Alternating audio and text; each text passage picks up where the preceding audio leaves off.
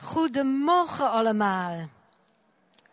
Ook iedereen die meekijkt, goedemorgen. Fijn dat we zo met elkaar deze ochtend kunnen beleven. Ik zou eindelijk willen beginnen om te zeggen, voor die waar ik nog geen gelegenheid had, thuis of hier, een gezegend echt 2023. Dat de wil voor God en ieder van ons mag gebeuren. Ja, oké.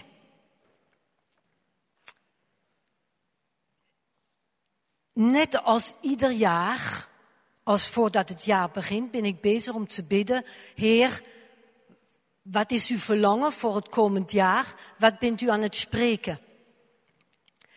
En uh, ik kreeg meerdere dingen, maar ik zou graag vanochtend alleen maar twee punten willen noemen. Waarom? Omdat ik kan wel al een punten opnoemen en dat is dan in, in 14 minuten gedaan.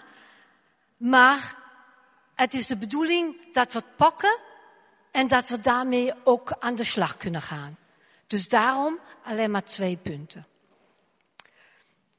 De meeste van jullie weten dat ook, maar de European Prophet Council, die vragen dus iedere jaar om daarvoor te bidden aan verschillende mensen van Europa, zo ook aan mij. En dan geef je dat door. En wie leidt dat? Zodat we een fundament hebben en weten van er is orde daarin, in het profetische. Dat is Dr. Sharon Stone. Die is voorganger en profeet in Engeland. En Dr. Arlene Westerhof, die is dus voorganger met Dick, die al hier zijn geweest, en profeet vanuit Nederland. Die leiden dat, het hele Europees profetische netwerk.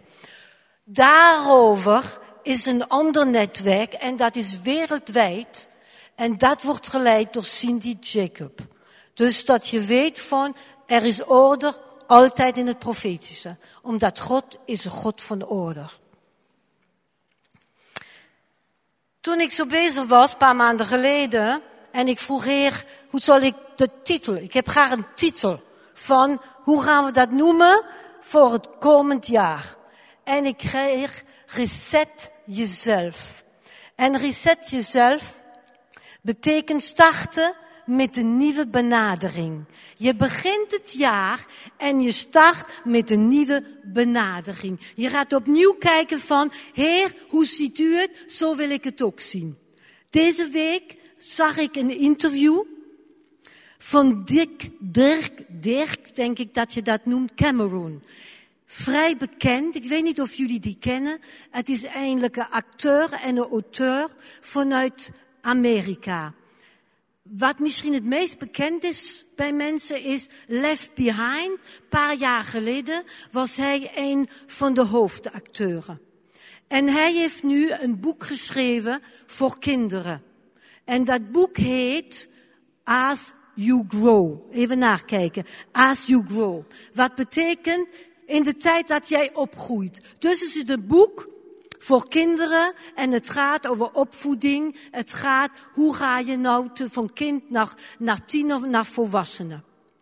En hij wilde dat boek eindelijk promoten, tonen in verschillende bibliotheken in Amerika. Dus hij heeft zo 54 bibliotheken, grote bibliotheken in Amerika gemaild, gebeld om te vragen, joh, ik zou graag willen komen. Kan ik hierover vertellen dat mensen erbij kunnen zijn? En dan wil ik best wel die boeken signeren. Iedereen zei nee. Nee, dank u wel. Dus hij was natuurlijk een beetje geïrriteerd. Omdat als je denkt, als je komt met mijn boek en je heeft over heksen, zeggen ze kom maar. Maar als je komt met een boek waar het gaat over opgroeien en over de normen en waarden van het woord voor God, is het nee, dank u wel. Dus hij was ergens ook, ja, hij vond het gewoon ontzettend moeilijk. Dus hij schreef dat op internet. En hij schreef daarover, joh, ik heb al die bibliotheken, heb ik benaderd en niemand wil echt dat ik kom. En opeens begon iets in Amerika te gebeuren, waar de mensen, de families, gingen opeens mailen naar die bibliotheken van hun buurt en gingen zeggen van, ja, maar we willen dat die Cameroen komt. We willen graag dat boek, dat we dat horen. We willen graag dat hij daarover leest. We verlangen met ons gezinnen te komen. En op een gegeven moment kwam hij naar de andere bibliotheek. Ja, komt u maar dan. En hij is gekomen en die bibliotheken daar zijn heel groot en hebben grote zalen. De zalen waren vol met ouders en kinderen. En in Neapolis stonden ze nog buiten in de rij voor de tweede keer. En dat is van start met een nieuwe benadering. Als je merkt dat één ding niet werkt, hou niet daarmee op, maar ga vragen, ga God vragen en zoek naar andere mogelijkheden om toch te brengen wat je ervaart, wat God zegt. Amen. Nou, in september had ik het over, als jullie het nog weten, weet ik niet, maar anders kan je het altijd nog opzoeken, over het Joodse kalender, die dus op 5783 staat. En daar wil ik ook verder niet op in, maar ik ga drie woorden noemen die goed is dat je onthoudt dit jaar. En ik geloof ook voor de komende jaren.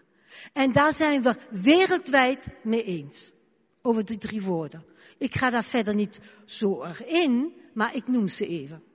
En die drie woorden die staan er al. Het tijd van genezing in, in 2023, van vergelding en van voordelen. Dat is wat dus wereldwijd ze eens zijn in gebed, omdat de mensen bidden. Ieder krijgt een stuk omdat God is veelzijdig. Hij geeft aan ieder verschillende dingen. En dan zie je dat een soort paraplu komt waar je zegt, oké, dat komt iedere keer weer terug. En dat zijn die drie dingen. Als je meer daarover wil weten, ga naar de website. Is het van Dr. Sharon Sohn, Dr. Arlene Westerhof, dan kan je daarachter komen. Maar ik wil graag delen het stuk wat ik heb gekregen. En nogmaals, het is gewoon een stuk en de ander krijgt een ander stuk. En het eerste heeft te maken met volken en het tweede heeft te maken met LWG. In augustus begon ik daarover te bidden. Oké Heer, wat is het wat u verlangt voor dit jaar 2023? En toen ik aan het bidden was, kreeg ik altijd dezelfde zin. Het land wordt uitgemolken.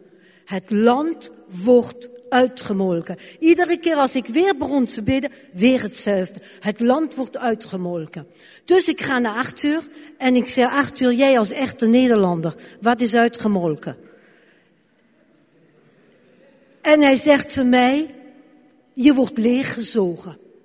Oké, het land wordt dus leeggezogen. Maar welk land gaat het dan over? Dus daar ging ik weer over bidden. Je moet altijd doorgaan, hè? En toen kreeg ik Nederland, verschillende landen van Europa. En wij ook als gelovigen, als volgelingen van Jezus Christus, kunnen af en toe uitgemolken worden, leeggezogen worden. De tekst die ik daarbij kreeg is Genesis 41. Genesis 41, de meesten kennen dat, dat is het verhaal van Farao. Farao, die is dus in zijn paleis aan de Nijl, het gaat hem goed en in de nacht krijgt hij twee dromen achter elkaar. Eén gaat over die koeien. Toen dacht ik, oh ja, uitgemolken, oh ja. De koeien en de arenschroven. En hij ziet daar zeven koeien. Die worden gegeten door zeven magere koeien. En dan ook zo'n verhaal met die arendschoven. De andere ochtend vraagt hij aan die mannen die blijkbaar verstand van hebben in zijn paleis. Wat betekent dat? Maar niemand kon het zeggen, ze wisten het niet. Uiteindelijk wordt Jozef uit de gevangenis gehaald. Hij legt het uit, zegt duidelijk, het is God die het openbaart. En God geeft je nu mogelijkheden om te maken dat die zeven jaar van rijkdom en die zeven jaar die volgen van armoede, dat dat goed wordt gemanaged, zodat het jullie allemaal goed gaat. Dat is onze God. Die waarschuwt, die helpt ons, die wil niet dat er zomaar dingen gebeuren, maar die komt op tijd om dingen te zeggen, ook aan ongelovigen. Oké. Maar dat is wat de Heer toen zei tot Farao. Dus was ik ontbid, ik zei, Heer, maar wat bedoelt u voor nu? Voor 2023? Wat houdt dat in? Eerste wat ik kreeg, die zeven jaar, zijn keer zeven en zeven, die zeven jaar hoort bij elkaar. Het zijn zeven jaar die aankomen van welvaart en zeven jaar die aankomen van armoede. Die komen samen op in dezelfde tijd. En dat is belangrijk dat we dat onthouden. Ik hoop dat je nog goed wakker bent, omdat nu gaan we even punt per punt daardoor. Dus het gaat over die koeien. Er zijn dus dikke koeien. Dus ik begon dat te bidden, oké, wat wilt u hier nu zeggen? Dus stay with me, hè? Er zijn dus de dikke koeien die vertegenwoordigen de rijke landen. De dunne koeien vertegenwoordigen de arme landen. De landen zijn arm, waarom? Ze zijn arm omdat er oorlog is, omdat vervolging is, omdat er afgoderij is en de, armen zijn, de landen zijn arm geworden en de mensen zijn op de vlucht. En in dat verhaal van Farao gaat het dus erover dat dus die dunne koeien, de landen die arm zijn, komen bij de dikke koeien, de landen die rijk zijn, en ze worden daar opgegeten. Dus de mensen komen, en dat is helemaal normaal, omdat ze zo onderdrukt zijn, zoveel meemaken, komen ze naar landen waar ze weten, hier gaan we het beter hebben. Alleen, toen ik zo'n bidden was, kreeg ik, het zit veel dieper dan dat. Het zit veel dieper. Hier is iets anders gaande. Je kan volgen?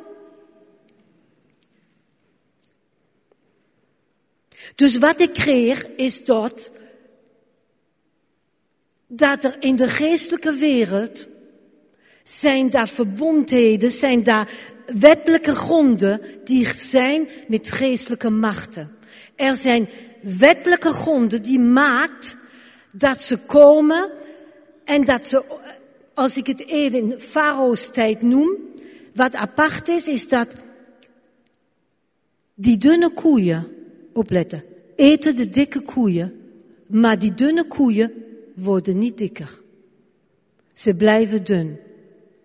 Dus van de arme landen komen ze in de welvaarde landen, maar ze worden niet beter, omdat dat dingen zijn, wettelijke gronden, die maken dat ze niet uit die armoede kunnen komen. Het is heftig hoor. Maar het is goed dat we hierin gaan, omdat het is de tijd voor. Welvarende landen hebben door de eeuwen heen deze landen de rijkdom genomen. Net als in Afrika. Goud, diamanten, olie, al deze dingen zijn genomen. Dus daar is een bepaalde grond en dat moet rechtgezet worden.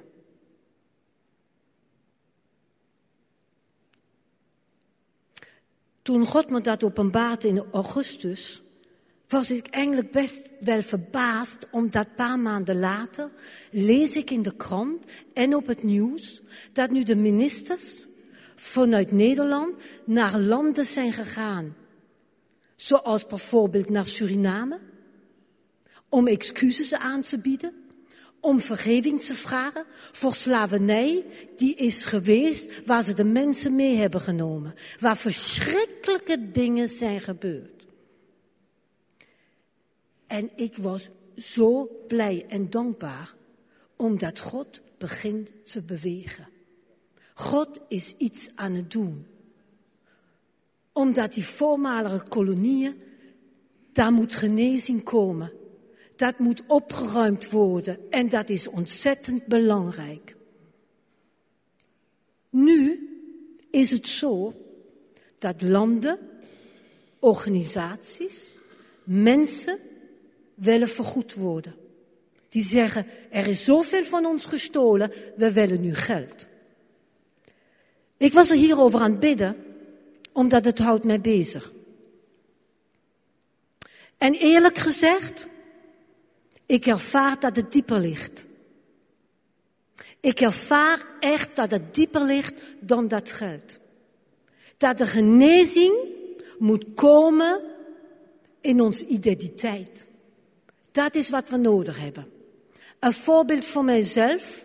En ik zeg helemaal niet dat het op hetzelfde niveau komt dan slavernij. Maar als voorbeeld. Ik kom dus uit een geslacht van mijn moeders kant die hugenoten zijn. En dat is heel pijnlijk in ons familie. En in 1572 is massale hugenoten vermocht door de katholieken in Frankrijk. Maar dan echt vreselijke dingen zijn toen gebeurd. Na die tijd was het accepteerd, even weer niet, vervolging, accepteerd, weer vervolging. En in 1710 zijn er 30.000 hugenotten zijn gevlucht naar andere landen. Zoals bijvoorbeeld Zwitserland, Duitsland, dat is dan van mijn kant. Naar uh, Scandinavische landen, naar Engeland, naar Nederland, naar Rusland, naar Zuid-Afrika. Allemaal vluchtelingen. Die zijn met wat ze hadden op hun huid, zijn ze weg. Nu zou ik kunnen zeggen, Frankrijk, katholieke kerk, ik wil nou wat zien. Ik wil betaald worden voor wat jullie mij aan hebben gedaan in mijn voorgeslacht. Voor de pijn die mijn generaties nog steeds hebben. En die ik ook had. Ik wil hier nou iets ervan zien. Maar eerlijk gezegd, daarmee verandert niks in jou en in mijn hart. Wat ik nodig had, is genezing van dat gebied, van dat stuk van mijn identiteit. Het moest gewoon genezen worden. Omdat ik vond het moeilijk om om te gaan met katholieken. Omdat iets spreekt. En luister, we weten nu allemaal dat de DNA, die heeft informatie. Ik noem het altijd, de DNA is net als een trein. En er zijn allemaal wagons. En elke wagon heeft informatie van jouw voorgeslacht. Is nou helemaal bewezen. Heeft informatie van je voorgeslacht. Niet alleen medisch, maar ook wat je voelt, wat je ervaart, wat je pijn doet. Ook dat spreekt mee en gaat met jou mee. En daarvoor is genezing nodig. En ik zou nu willen vragen aan ieder die zegt, ik kom van een ander land en mijn voorgeslacht heeft er dingen meegemaakt waar het licht niet verdraagt dat je even gaat staan. Gewoon even gaat staan en zeggen ja, ik hoor bij dat volk of dat volk en ik heb dingen meegemaakt. Mijn voorgeslacht hebben dingen meegemaakt. Dat is zo pijnlijk. Dat is zo onrechtvaardig. Dat is niet juist wat er gebeurd is. Is het nou vervolging? Is het allemaal verschrikkelijke dingen die gezegd worden en waar je voorouders behandeld zijn? Ga staan. En dan wil ik voor jullie bidden. Omdat ik weet wat het is als je dingen meedraagt. Voor geslachten. En je heeft op één kant zoiets van, ik snap niet waarom. Maar iedere keer raakt het mij. Ergens voel ik me schuldig. Er is van alles en nog wat in mij gaande. Open je armen. Vader in de hemel, wij komen bij u. Zoals we zijn en u kent ons. U kent ons voorgeslacht. U weet wat er allemaal gebeurd is met onze voorgeslacht, met mensen die bij ons horen, waar wij een deel van zijn, waar een of ander iets is wat herkenbaar is. Daar is verdriet, daar is pijn, daar is boosheid. Daar zijn ook momenten waar we niks begrijpen, waar we ons niet welkom voelen hier in Nederland. Waar we ons voelen als iemand die achteraan loopt, maar niet echt erbij hoort. En we denken, hoe kan dat nou? Heer, u kent het, u weet het. En u kent onze DNA. En u bent de God die ons gemaakt heeft en die alles weet. En voor u is niks onmogelijk. En op dit moment kom en raak onze identiteit aan. En genees dat stuk van pijn, van verdriet, van angst, van woede, van teleurstelling, van al deze gevoelens die af en toe opkomen en waar we weten, u hebben we nodig, omdat u bent de geneesheer. Heer, 2023, wat er ook allemaal dit jaar gebeurt. Wij vragen u dat dat stuk van ons identiteit, dat u komt met uw bloed, dat u reinigt en bevrijdt in de naam van de Heer Jezus Christus. Dat u onze DNA aanraakt en dat u ons geneest. Oh, u bent de geneesheer. Dank u wel, Heer Jezus. U bent de geneesheer en u gaat dwars door elke generatie die voor ons was. Dank u wel, Heer Jezus. U geneest. U geneest.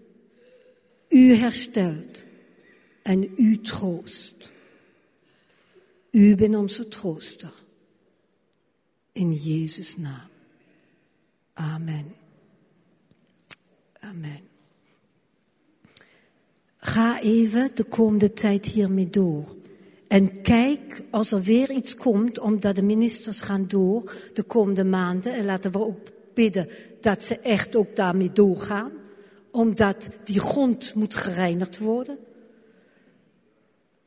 Laten we dus daarvoor bidden. Maar als je merkt dat er weer iets op televisie of in de krant of zo je leest en het raakt je weer, vraag dat de Heer komt en dat hij jou aangaat en je reinigt en je geneest. Dank u wel, Heer. Dank u wel. Dank u wel. Toen ik in september aan bidden was, kreeg ik een antwoord. En het is een woord voor de gemeente, persoonlijk. En ik kreeg Haggai. Haggai, een van de kleine profeten uit het Oude Testament. Hij leeft in dezelfde tijd dan Zacharias, dat is het boek daarna. En daar staat er nog mee. Hagaia uh, had alleen maar twee hoofdstukken. Maar toch is het een belangrijk stuk. Voor toen en ik geloof voor ons nu. Dus God sprak tot Hagaria en gaf een bepaalde woorden voor het volk die over is gebleven en die net begonnen was de tweede tempel te herbouwen. En ik zou iedere keer een stuk van een Bijbeltekst lezen en zo gaan we dat door. In Haggai 1 vers 2, daar zegt de Heer, waarom zegt iedereen dat het nog geen tijd is om mijn tempel, huis is eindelijk een oorspronkelijk woord, huis te herbouwen. Dus de Heer zegt, waarom denken jullie nou dat het niet de moment is om nou door te gaan om deze tempel te herbouwen, deze tweede? En dan zegt hij in vers 4, is het voor u de tijd om in uw wel doortimmerde huizen te wonen, terwijl dit huis verwoest ligt? Dus hij zegt, is het nou de moment dat jullie nou allemaal in jullie huizen zijn en daar doen wat jullie moeten doen en denken te moeten doen en mijn huis is in puin en jullie zeggen nou, nou het is goed geweest.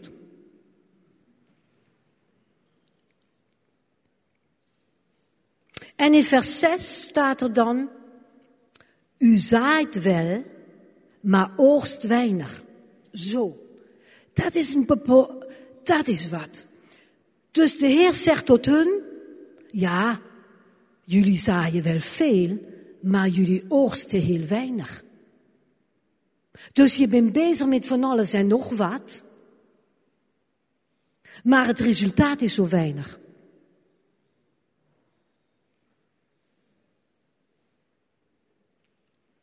En vers 9 gaat hij dan uitleggen tot hun waarom.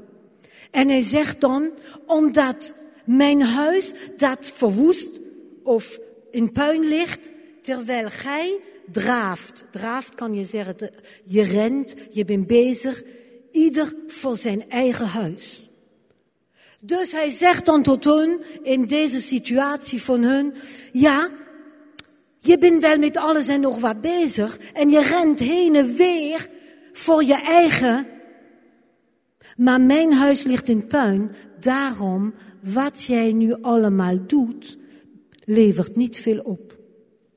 Wij zouden in, in onze tijd kunnen zeggen, begin van de maand heb ik een bepaald bedrag, eind van de maand haal ik niet, en als ik die haal, dan is het net, blijft niks anders over.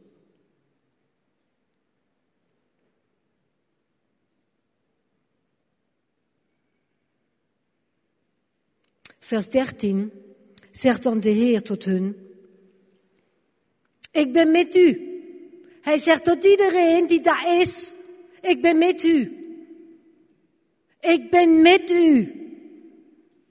Kom op, herbouw, ik ben met jullie. Omdat in vers 14 gaat hij door en zegt, de Heer wekt Zerubabel op. Hij wekt Jozua de hoge priester op. Hij wekt de mensen die over zijn van de eerste tempel en die nu waren begonnen om te bouwen aan die tweede tempel. Hij wekt de geest op in hun. Hij bemoedigt ze. Hij zegt, ik ben met jullie. Ik ben met jullie. Kom op. Ga weer aan de slag. Ga weer aan de slag.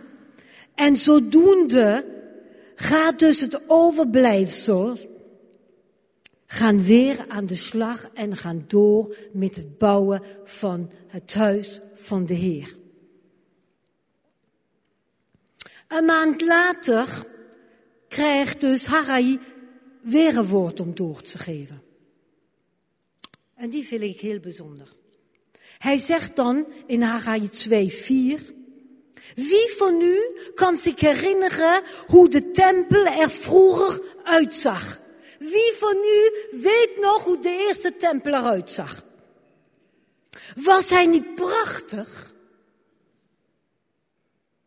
Maar wat vindt u er nu van?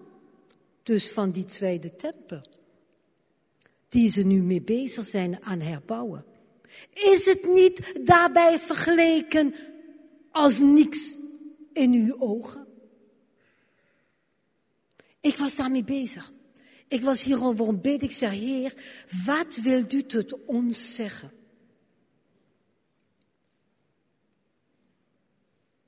En ik ervaar dat de Heer dat zegt. Hoe was het toen deze kerk gebouwd werd? In 1930, 31. Hoe was het toen? Toen de eerste prediking hier was in deze kerk. Waar het overal vol is. Waar overal mensen zaten. Waar ze zaten op de banken, op de stoelen, maar ook op de treden van de trap. Overal was het. Leonie, onze schoonmoeder, zei altijd van, het was bomvol. Arthur was met zijn opa als klein hummesje daar bij de oog waar hij aan het spelen was. Alles was vol. En de Heer zegt van, hoe was het toen deze kerk gebouwd werd? Hoe was het in de jaren rond de 2000? Toen deze kerk ook vol was. Toen we waren stichten, alle, alle gemeentes, alle dochtersgemeentes waren we aan stichten. Weet jij het nog? Hoe het toen was? Is het niet vergeleken van die tijd rond de 2000 niks in jouw ogen? De Heer doet een spiegel voor ons houden. En de Heer vraagt aan iedereen die over is gebleven, hoe zie je het nu? En ik zou nu willen vragen dat ieder die erbij was, die hoort bij dat overblijfsel, die zegt ja, ik hoor bij diegene die toen in de gemeente al rond die 2000 ook hier was. Wil je even gaan staan? Ik sta met jullie, ik was er toen ook. Henk en Marta horen erbij en nog verschillende anderen die hier waren in deze tijd. Ook mijn kinderen waren toen, Baptistische kinderen, verschillende van jullie kinderen waren toen ook al bij. En de Heer vraagt aan ons, kan je herinneren aan deze tijd van de gemeente waar het zo floreerde? Was dat niet prachtig?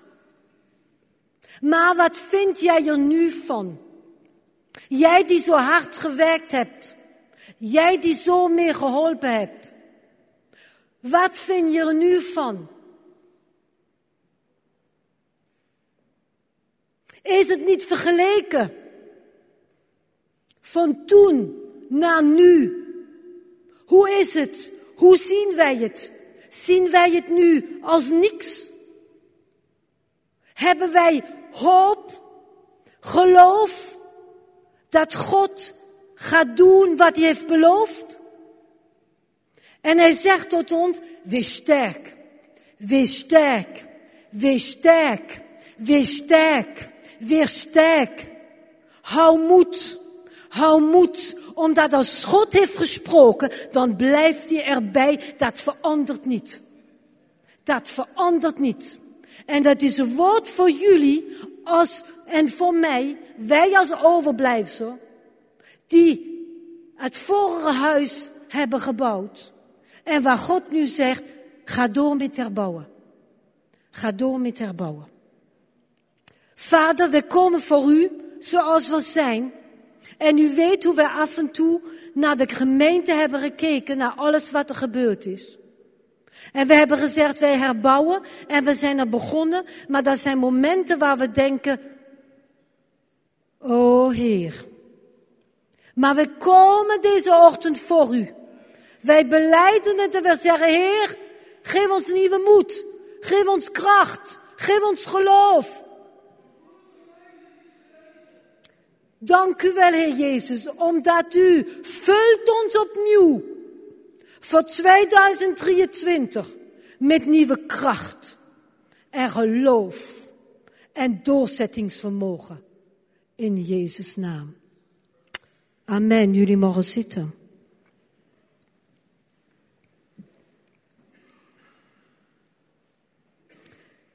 Dus in Haggai 2, vers 6, daar zegt de Heer, overeenkomstig het woord dat ik u beloofd heb omdat hij heeft het beloofd in Deuteronom 21, 31 en in Jozua 1 vers 6 heeft hij die belofte gegeven aan het volk.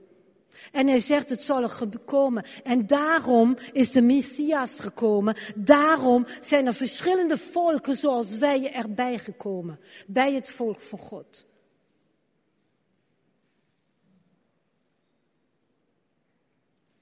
Maar wat zegt de Heer tot ons? Voor nu.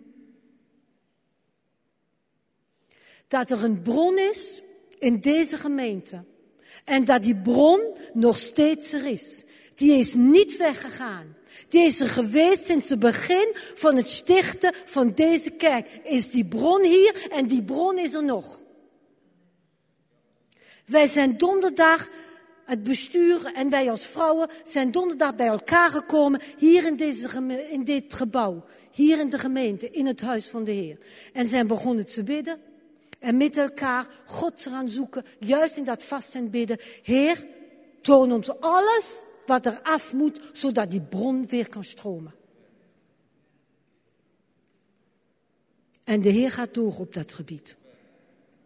De Heer gaat door. Wat hij beloofd heeft, zal komen. 2 Samuel 10, vers 12. Een tekst waar ik echt ervaar voor dit jaar. Daar staat, wees sterk en laten wij ons dapper gedragen voor ons volk en voor de steden van ons God. Dus hij zegt, wees sterk, wees dapper, gedraag je goed. Omdat het niet alleen gaat om jou, het gaat om het volk, het gaat om onze broeders en zusters en het gaat om de steden. Het gaat om Rotterdam. Het gaat niet om ons. Het gaat om al die zielen. Het gaat om de stad. En de steden. En het land. De Heer, zegt hij dan, de Heer doet wat goed is in zijn ogen. Dus dan kom ik weer terug, wat staat in Haggai, waar God opeens zegt, is het niet daarbij vergeleken als niks in uw ogen? En God die antwoordt en zegt in Samuel, de Heer doet wat goed is in zijn ogen. En dit jaar dienen wij te zien door zijn ogen. Dat gaat het verschil maken voor ons allemaal. Dan staat er een ogenblik in vers 7. Een ogenblik nog. Een korte wijl. Reset jezelf. Start met een nieuwe benadering. En nog een ogenblik. En God gaat komen in kracht. Dit jaar is een jaar dat aankomt en ik geloof ook de komende jaren, waar heel veel tumult en aanvallen zullen zijn. En jullie weten misschien ook dat er dus die van de Last Reformation, dat die de leider in de gevangenis is in Amerika. Torben Zondergaard. Sorry hoor, als ik niet goed uitspreek. Ik heb een interview geluisterd van uh, dokter Michael Brown. En hij was dus thuis. En die leider was in de gevangenis aan de telefoon. En was met hem aan het praten. En hij zei, de eerste maanden waren ontzettend moeilijk. Hij kwam in de gevangenis omdat er gezegd werd, hij doet wapensmokkelen. Er is uiteindelijk uitgekomen dat het helemaal niet waar is. Maar hij zit er nog in. En hij was heel erg depressief de eerste maanden. En daarna kreeg hij woorden van mensen die voor hem om bidden waren. En hij vatte de moed. En langzaam kwamen anderen naar hem toe van de gevangenen. Hij, hij heeft een, een cel met, met een man die iemand vermoord heeft en voor jaren de gevangenis ligt. En die komen naar hem toe met dromen die ze krijgen. En hij legt ze uit, ze bekeren zich en ze worden gedoopt in de Heilige Geest. En nu is hij begonnen met allemaal cursussen die hij geeft aan de gevangenen. En dan denk je, hoe is het mogelijk? In Amerika, een vrij land. En omdat je christenen bent en dat je echt leeft naar het evangelie. En dat is dat je het verkondigt, dat je bidt met mensen dat je de handen oplegt, wat het woord ook zegt, dat mensen genezen worden en dat er bevrijding is. En hij is in de gevangenis gekomen. Ik zei het Arthur, vanochtend, het lijkt, het lijkt net Paulus. Voor het evangelie in het gevangenis, in een vrij land. Dus er is iets gaande. Er is iets gaande. Maar wij weten, God is met ons. En hij leidt ons dwars door alles heen. Ik was wel even, ik vond wel even fijn om te horen dat Torben echt ook zegt van, joh, ik was depressief. Ik had het echt moeilijk. Omdat, hè? Ik ben hier met mensen die, die moorden hebben gepleegd en van alles en nog wat. En wat heb ik gedaan? Het evangelie verkondigd. En dat is het nou. Maar om dan te zeggen, Heer, net als Jozef, u bent bij me en u leidt mij. In Haggai 2, vers 8 begint dan een stuk waar het staat, alles zal beven. En dat is ook zo, alles schudt. Is het land, is het zee, zijn het volken, alles wordt geschud. En, in, en dan gaat hij verder en zegt, de kostbaarheden van alle volken zullen komen en ik zal dit huis met heerlijkheid vullen. En de kostbaarheden zijn juist volken, zijn verschillende naties zoals we hier zijn. Zoveel van ons, en ik ook, komen van andere landen. En God plaatst ons hier. En dat is niet alleen maar dat je kan zeggen, nou het gaat maar beter hier dan daar, waar ik vandaan kom. Nee. Jij bent hier geplaatst omdat je een stuk bent van het geheel omdat je onze broeders en zusters bent. En samen gaan we het huis bouwen met de talenten en de gaven die iedereen heeft. En dan eindig ik met vers 10. De toekomstige heerlijkheid van dit huis zal groter zijn dan het vorige. Op deze plaat zal ik heil geven. En dat is een woord waar ik echt geloof voor de komende zeven jaar. Omdat de komende zeven jaar komt daar turbulentie, van alles en nog wat gaande, maar we hebben gezegd, wij herbouwen het huis. En God moet het ons aan, kom op. Ik ben met jullie. Ik zal je helpen. Ik geef ideeën. En het zal gebeuren. Het zal gebeuren. De oogst is groot en voor die oogst, daarvoor doen we het. Voor de stad voor het land. Ik wil graag vragen, ik weet niet waar je zit, even voor dat woord. Ja, kom maar.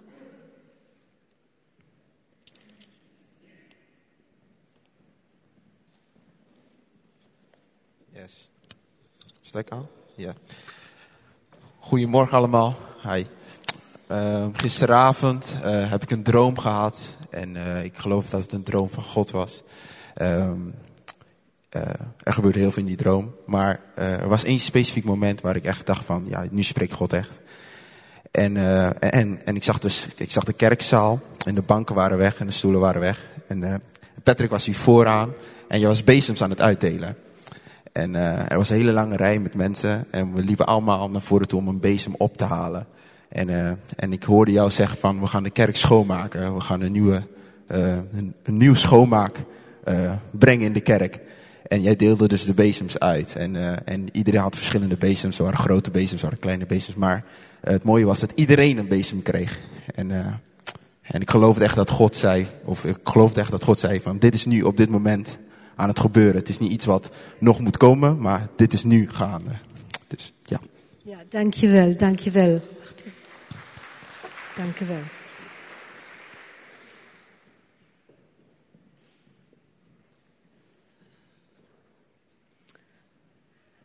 Laten we met z'n allen gaan staan.